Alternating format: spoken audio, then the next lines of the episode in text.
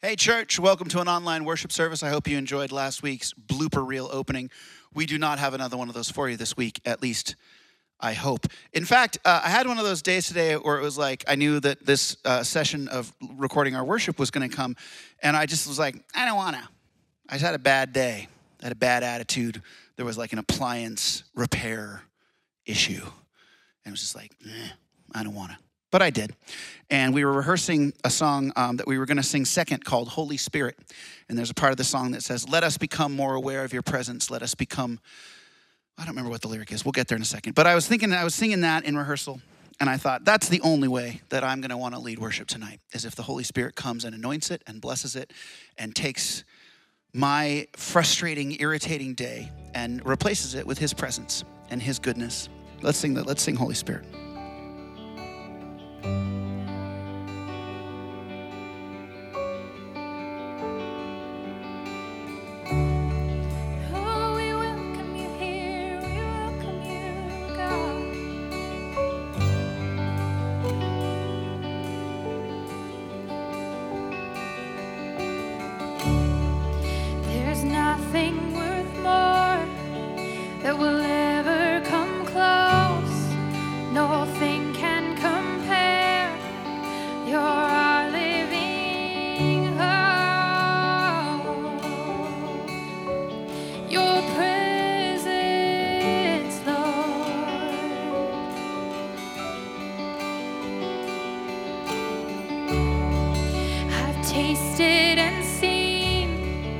of the sweetest of loves, where my heart becomes free and my shame is undone.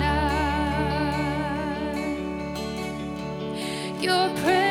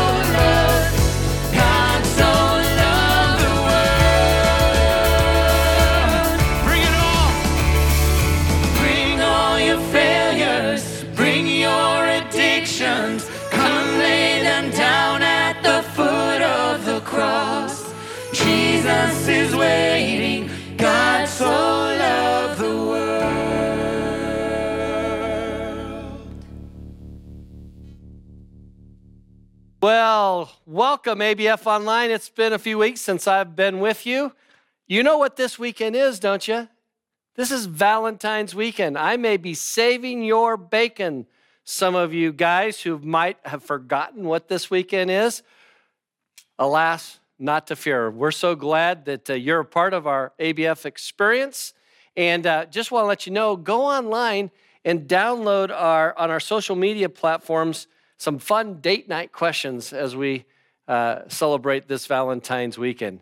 And speaking of special events, let's surprise Pastor Scott and Adrian. It is their 22nd wedding anniversary. Yes, on Sunday, February 14th. So blow up their emails there and text them and wish them a happy, happy wedding anniversary 22 and counting.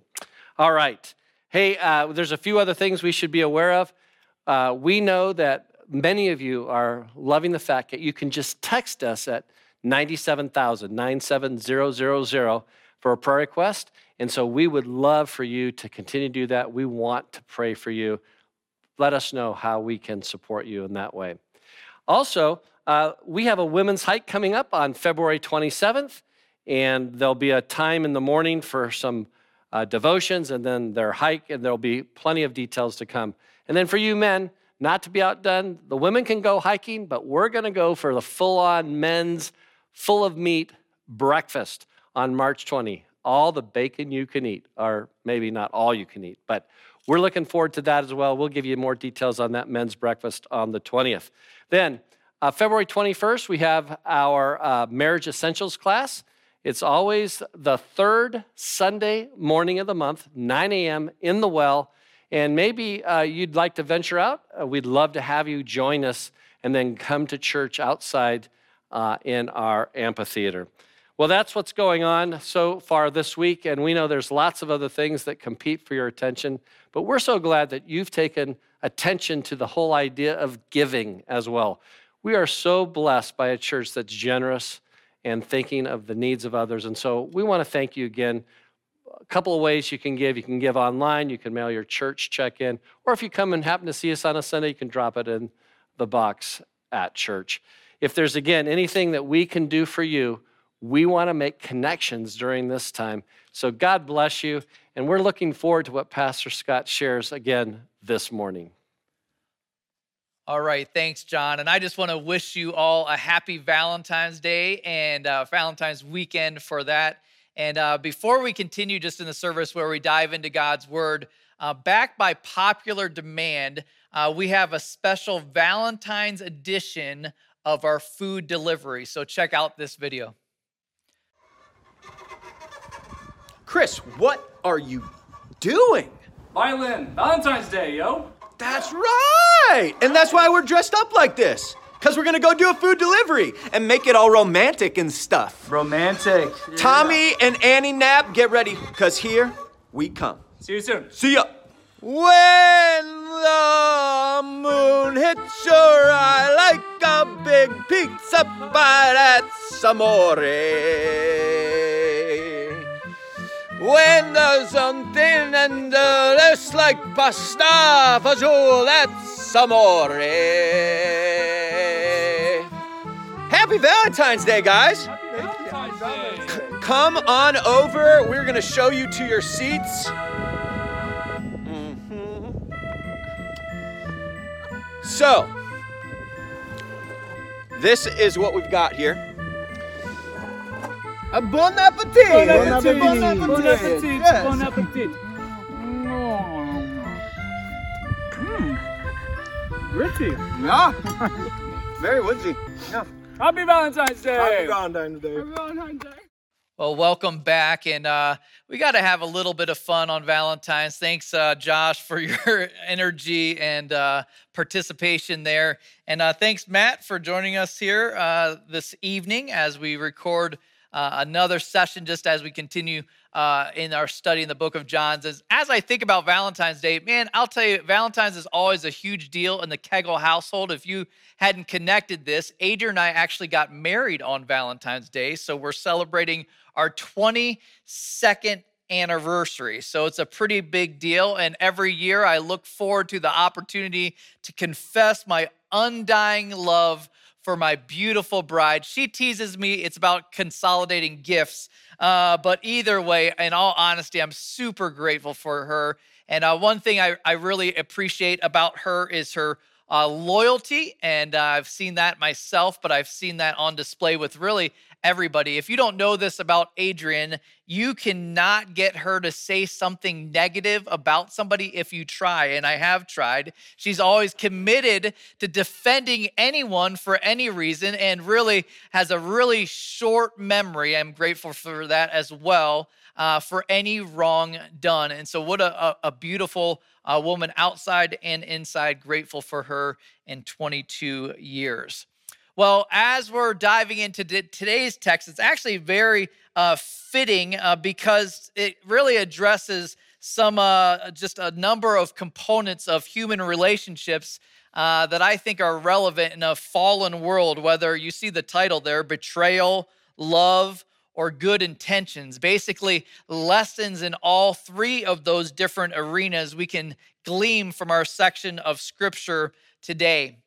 I was thankful for uh, last week, uh, Josh walking us through. I basically gave him a slam dunk uh, passage uh, for the church and serving. And uh, I always get the hard ones and pass on the nice, uh, easy ones for Josh. But just in form of recap of where we left off, really, Jesus, after washing the disciples' feet, which is just a unbelievable demonstration of service, after that, if you remember, he predicts his own betrayal, but he wants to make sure that they're clear that he's still in complete control. Just look with me just briefly at John 13, 18. He says, I know whom I have chosen, referring to Judas, but the scripture will be fulfilled. He who ate my bread has lifted his heel against me or betrayed me. I am telling you this now before it takes place, that when it does take place, you may believe that I am he. Other words, trans modern translation, boys, things are about to get crazy. In a few hours, I want you to know that it was by my design, not because I chose disciples poorly or lost control of the situation. This was all prophesied. I don't want the events of the next few days to shatter your, your faith, but to reinforce it. I love that. He's reminding them. He's reminding them, even in the moments that seem completely out of control, that I am He. I am He. In fact, in the original language, it leaves off the word He and it's just believe that I am. Another sign of His deity, reminding them that no matter how crazy things get, He is still reigning on the throne above. Before we even get into today's passage, I think some of us need to be reminded of that on a weekly occurrence that God is still reigning and ruling over 2020, over now 2021, over our country, over our world. It's a wonderful foundational verse. It's a reminder that our circumstances, as bleak as they may seem, are still a part of God's greater plan that are for His glory and our ultimate good. I'm excited to get into today's passage, though. Let me just pray before we do that. Lord Jesus, thank you so much for this opportunity to gather around your word. And it is something that's worthy of gathering around, even a couple thousand years after things were written or spoken, to gather around them because they're, God, they're your words. They're directed through you. Your spirit led these men to write down these words. We're excited to see what you have for us in this text, that you'd speak to us, that you'd even grow our understanding of you, grow our understanding of relationships and how they work, what an appropriate response to betrayal is, all of the things that you have for us in this text. I invite that now on the strong name of Jesus Christ. Amen. All right, so we're uh, starting in chapter 13, verse 21 for the section we're going to hone in on today. And this is what it says, verse 21. It says, After saying these things, Jesus was troubled in his spirit and testified, Truly, truly, I say to you, one of you will betray me. The disciples looked at one another, uncertain of whom he spoke. One of his disciples, whom Jesus loved, was reclining at table at Jesus' side. So Simon Peter motioned to him to ask Jesus of whom he was speaking. So that disciple, leaning back against Jesus, said to him, Lord, who is it?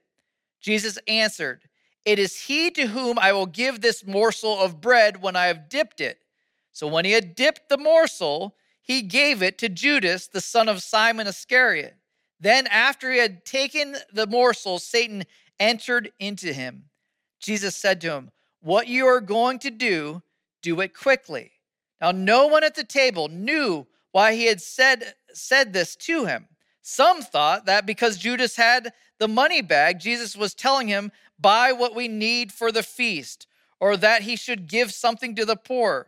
So, after receiving the morsel of bread, he immediately went out, and it was night. We'll pause there. So much to uh, unpack. Whereas the first reminder that I had before reading this section was the fact that God is reigning and in control, complete, uh, uh, completely in control of all of these circumstances. We also see here, based on his response, when it says he was troubled in his spirit, that he's in control, but he's not detached. He still feels it. You still have the, the perfect blend of God and man.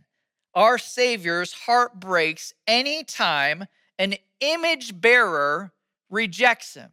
I mean, anytime an image bearer rejects him, that's a, a heartbreaking thing, and that's what he's about to experience.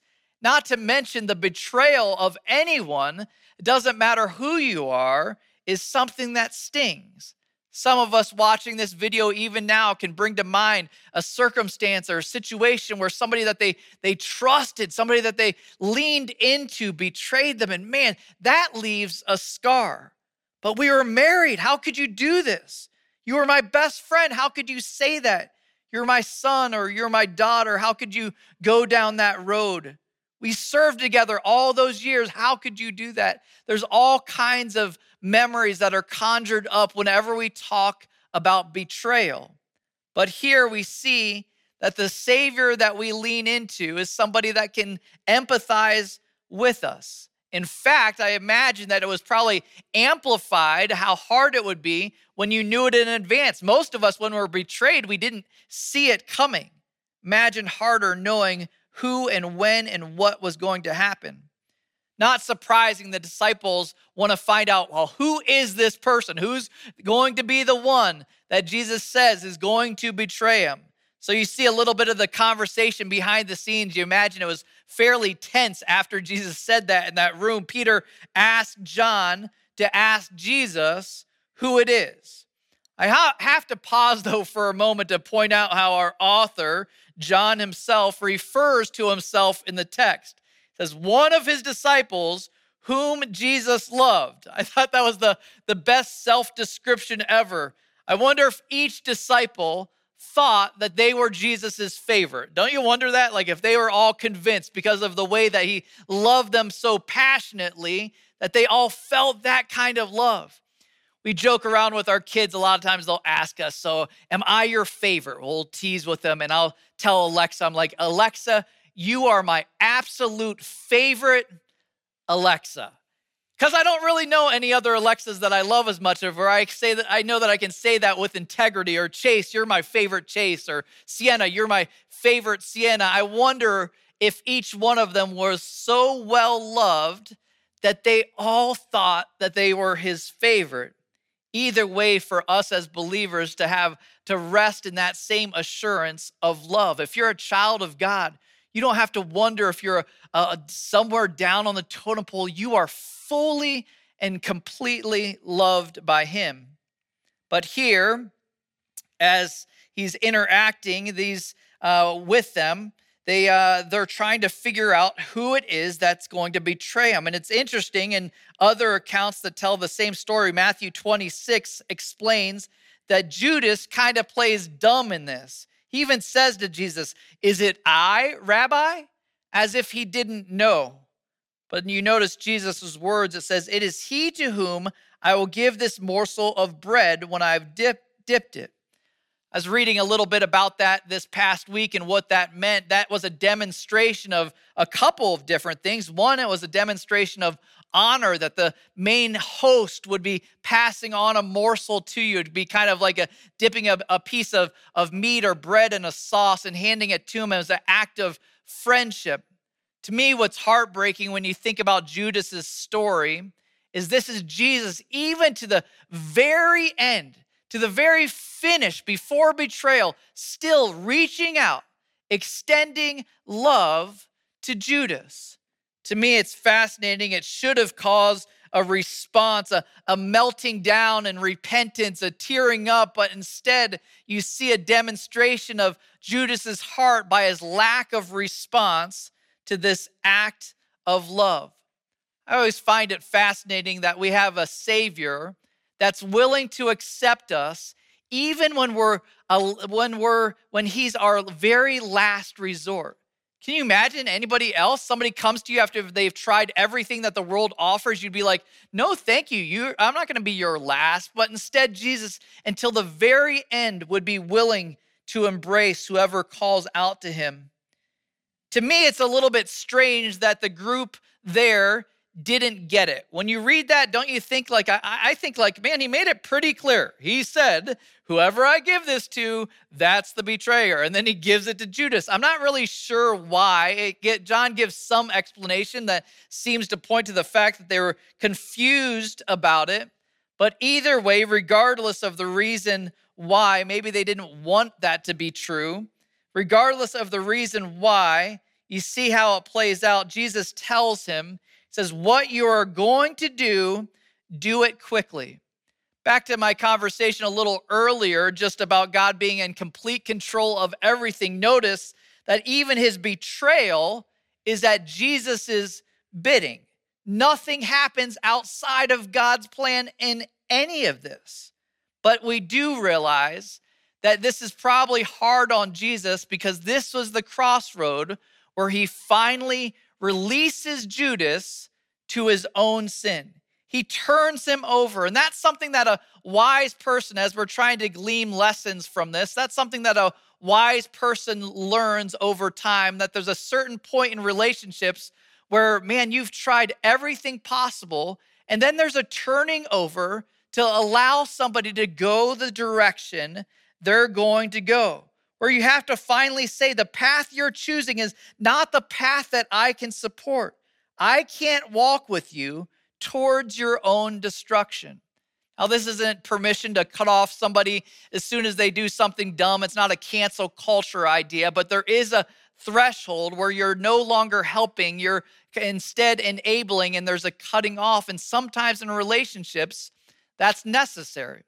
I remember when I was in college, really, college for me was a, a huge turning point. I was really walking away from the Lord pre college, and college was a coming back. And so I had to shed some of the, the friendships that I had in high school. I remember coming back from uh, college on Christmas breaks or whatever, and I had one particular friend that I spent so much time with. His name was Lewis. And just, man, it was so heartbreaking because I knew the direction that I was going was not going to mesh with the world that he was a part of any longer. It was a tough love situation. We see there what happened once Jesus releases him. Notice what it says happens. It says, Satan entered him. I think that's important for us just in a moment here, just to explain a little bit of how that works. What, do you, what does it mean, Satan entered him? Scripture is really clear on this uh, whole idea of being demon possessed. In this situation, it wasn't just any demon, it was the head demon, Satan himself, that enters into, eh, into Judas.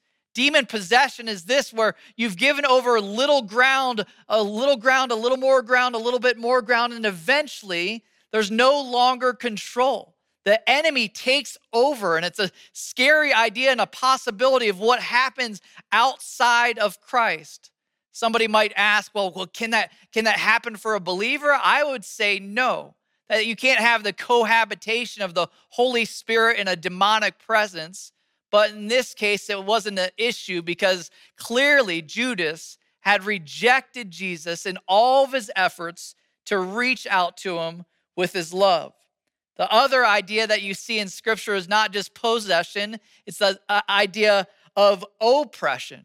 You get sometimes people get that confused, and a believer will be like, man, it sure seems like there's spiritual attack after spiritual attack. There's a difference between when the enemy has taken over complete reign in your life and when he just keeps on prodding, keeps on tempting, keeps on pushing. That's spiritual oppression, and that can definitely be the part of a believer's life. And that's what our Lord and Savior wants to give us victory over. He wants to provide the strength to resist and uh, to live in the victory that He's given us on the cross. But here, John ends this section explaining how it plays out. He says, He immediately went out and it was night.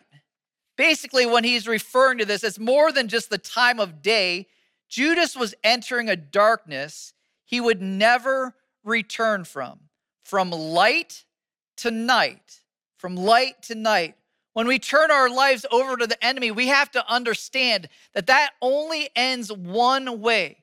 When we're not walking in the light, when we resist and reject God's efforts of reaching us, ultimately that's only going to bring us to a place of death.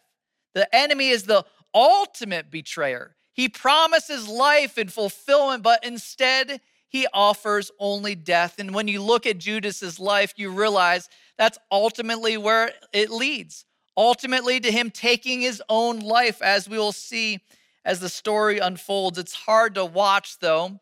Judas, you think about it, he was handpicked by Jesus as one of the disciples. He had spent the last three years with him day in and day out. He had seen all the miracles, he had experienced the love, the service, he had heard the preaching, and still he rejected Jesus. One of the hard things for us to understand and for us to grasp is this is the hard reality is that when the story is all when this story is all said and done some will bring God glory because of his mercy, and some will bring God glory because of his justice. Man, as a ambassadors of Jesus Christ, wouldn't you so much rather the people in your circle of influence to bring him glory through his mercy? That's why we continue to reach out with his love and grace. We'll continue in the text, verse 31. When he had gone out, referring to Judas, Jesus said, Now is the Son of Man glorified, and God is glorified in him, recognizing that this is the beginning, first step taking him to the cross. Verse 32 If God is glorified in him, God will also glorify him in himself and glorify him at once. Verse 33 Little children, yet a little while I am with you. You will seek me, and just as I said to the Jews, so now I also say to you, where I am going, you cannot come. A new commandment I give to you that you love one another, just as I have loved you. You also are to love one another.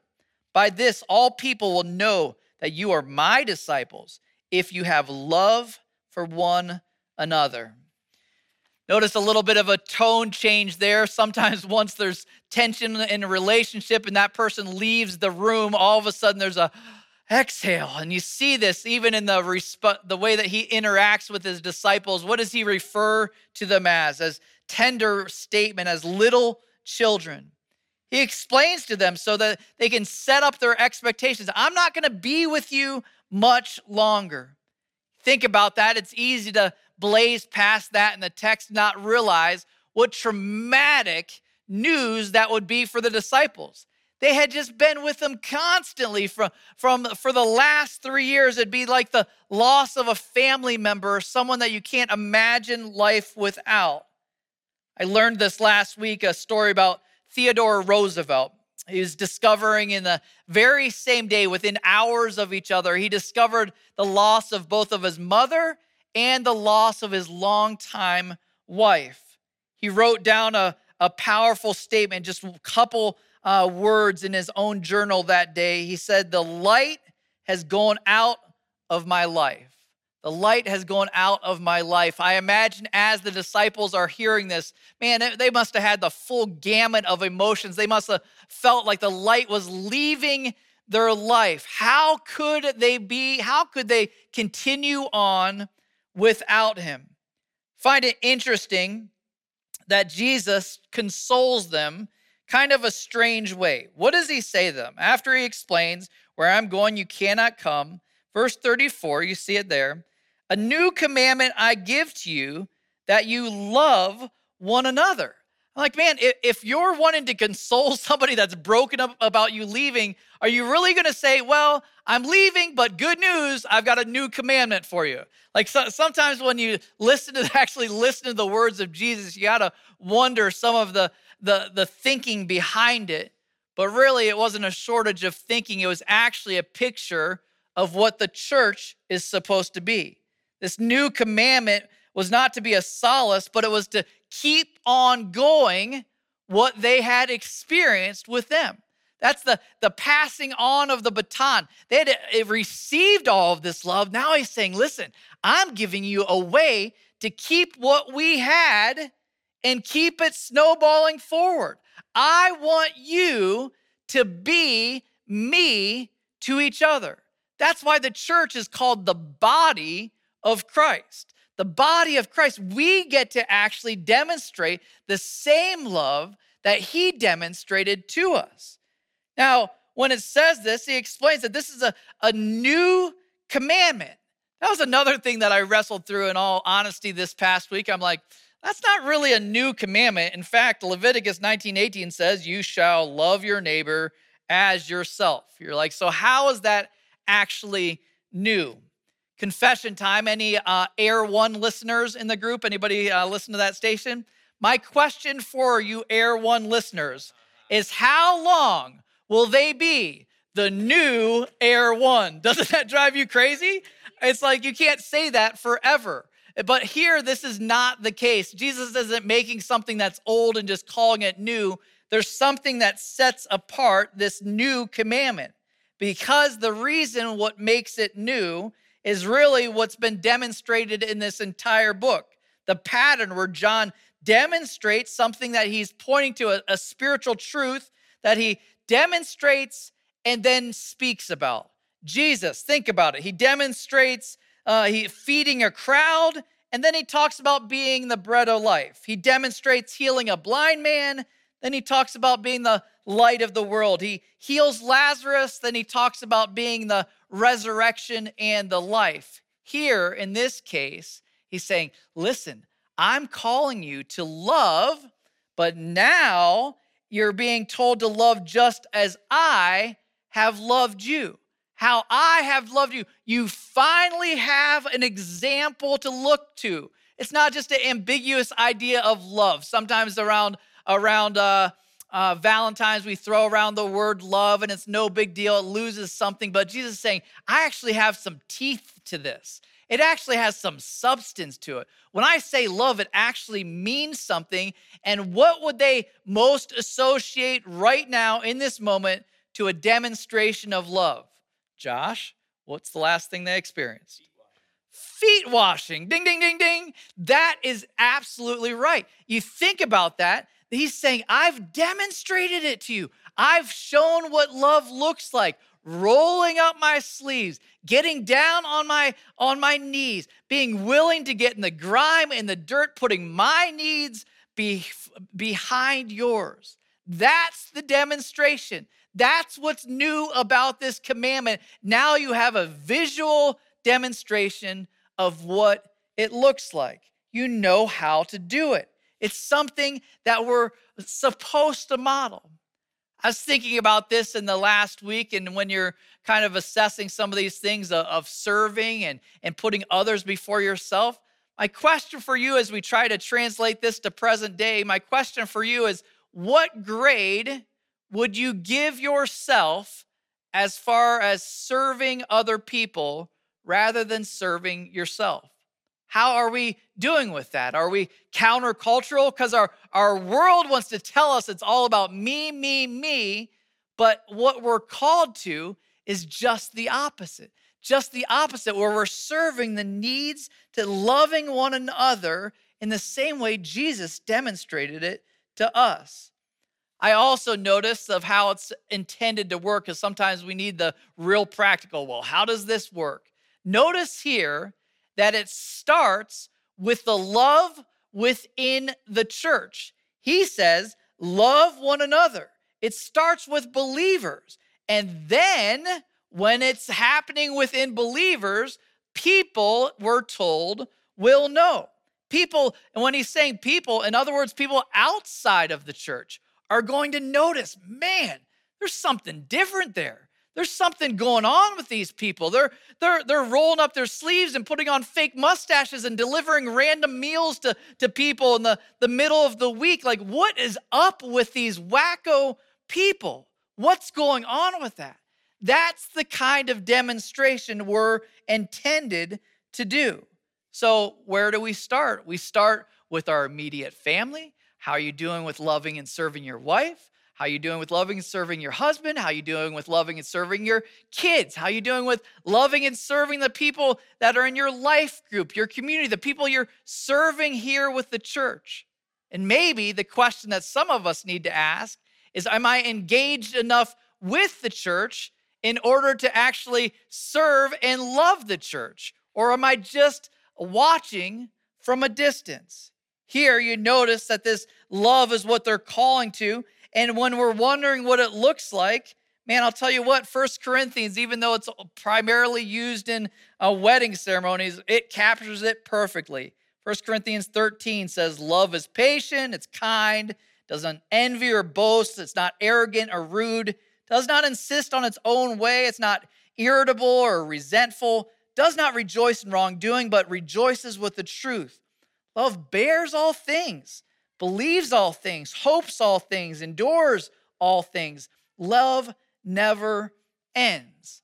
That's what we're invited to. That's what he calls us to as his disciples. How do you how do you make up for his absence? He's like, "Man, you just keep it going by loving each other like I loved you." That's what consoles us and that's what sustains us in his absence. Continue in verse 36. Simon's about to learn that you can't do any of this in your own strength. Simon Peter said to him, Lord, where are you going? Jesus answered him, Where I am going, you cannot follow me now, but you will follow afterward. Peter said to him, Lord, why can I not follow you now? I will lay down my life for you. Jesus answered, Will you lay down your life for me? Truly, truly, I say to you, the rooster will not crow till you have denied me three times.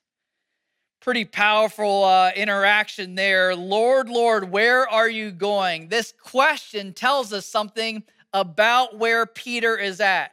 Peter still didn't grasp the reason Jesus had come didn't realize the, the ultimate purpose that he was marching towards the cross to absorb the, the sins of the world when he's asking, Why can't I come with you?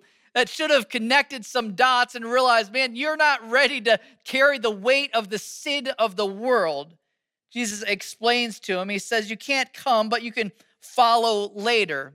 Kind of like talking to a little kid. You think about what that follow later looks like. We don't know if that means follow him ultimately to heaven or the way that Peter eventually died, being crucified upside down. Either way, Peter at this point in time is trying his best to express his loyalty to him. He's trying to express that. He has some really good intentions. But in this, Peter is confronted with his self reliance. We all have our tendency to be overconfident in our commitment level, but when hardship comes, sometimes it reveals and exposes not quite where we thought it was at.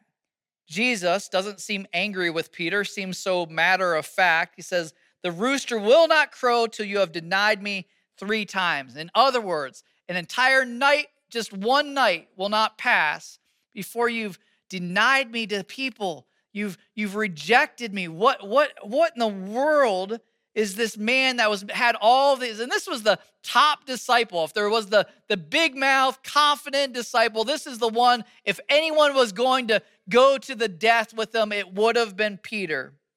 Basically this is a gentle rebuke for overconfidence in the flesh. You can't trust your own ability to stand. That's so important for us still today Sometimes we think that I need to just try harder. I need to I need to resist harder. I need to I need to work on this character quality. And Jesus is like, "Nah, any of that that you're trying to do, you're going to continue to fall." That's why 1 Corinthians 10 12 says, Therefore, let anyone who thinks that he stands take heed lest he fall. Don't think that you can do it on your own. This is a wonderful reminder that we're dependent on Him for the enabling power of transformation in our life. He's not just the what rescues us from our sin, it's what rescued us ongoing from habitual stuff, from stuff that's got a grip on us. It's only through his strength that we're able to do it. Basically, in this text, if you think about it, you basically have two types of betrayers. You have Judas, who would be evil and self motivated. We can all agree on that. He was, I mean, if there was a, a, a, heartless person for him to, to walk out of that room this evening, that was demonstrated. And then you have the evil and self motivated, and you also have the foolish and self confident. The foolish and self confident. Here's the thing though what I love what we learn about this is when you think about how Jesus interacts with them, it's very different. Jesus, notice at the beginning, he didn't say one of, he didn't say two of you are going to betray me, even though that would have been accurate. Instead, he says one of you is going to betray me because he understood and he's patient with foolish, self-confident people. That's encouraging, isn't it? To me, I find hope in that because uh, there, there's one thing when you have a, a hard heart, then there's like, man, there's not much we can do about it. But when you're just foolish and naive and overzealous and, and all of that, God's like, all right, I can do something with that. Somebody with good intentions. See, a lot of times we give people with good intentions a hard time. I would say it's actually good news if someone has good intentions because that says something about where their heart is. And Jesus can work with good intentions. I think that's for me out of this passage. That was my takeaway out of anything uh, more than anything else that good intentions actually matter with Jesus.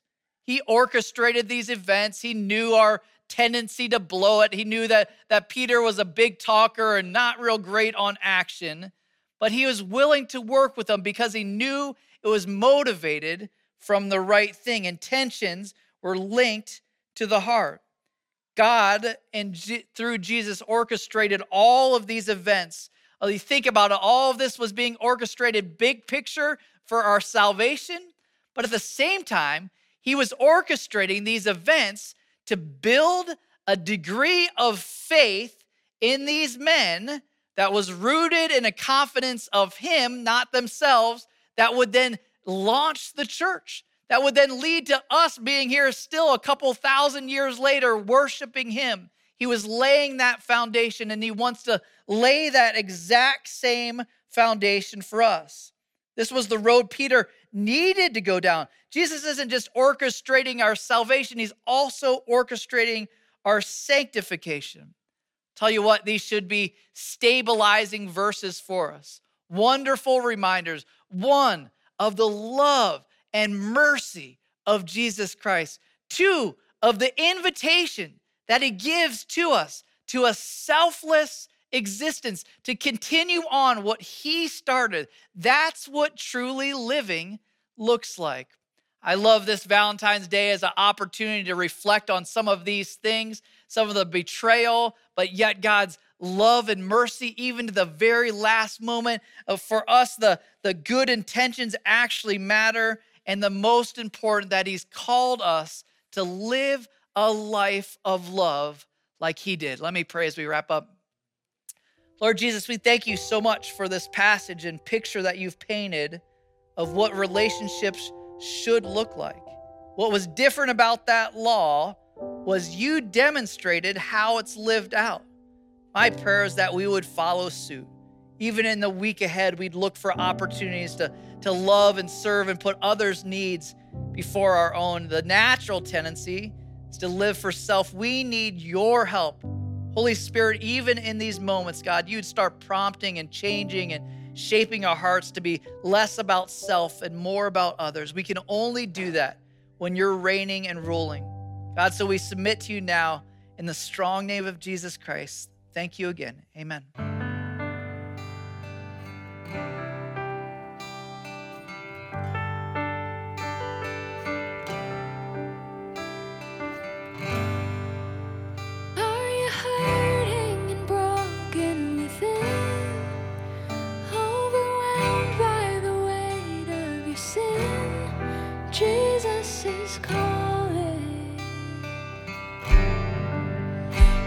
You come to the end of yourself?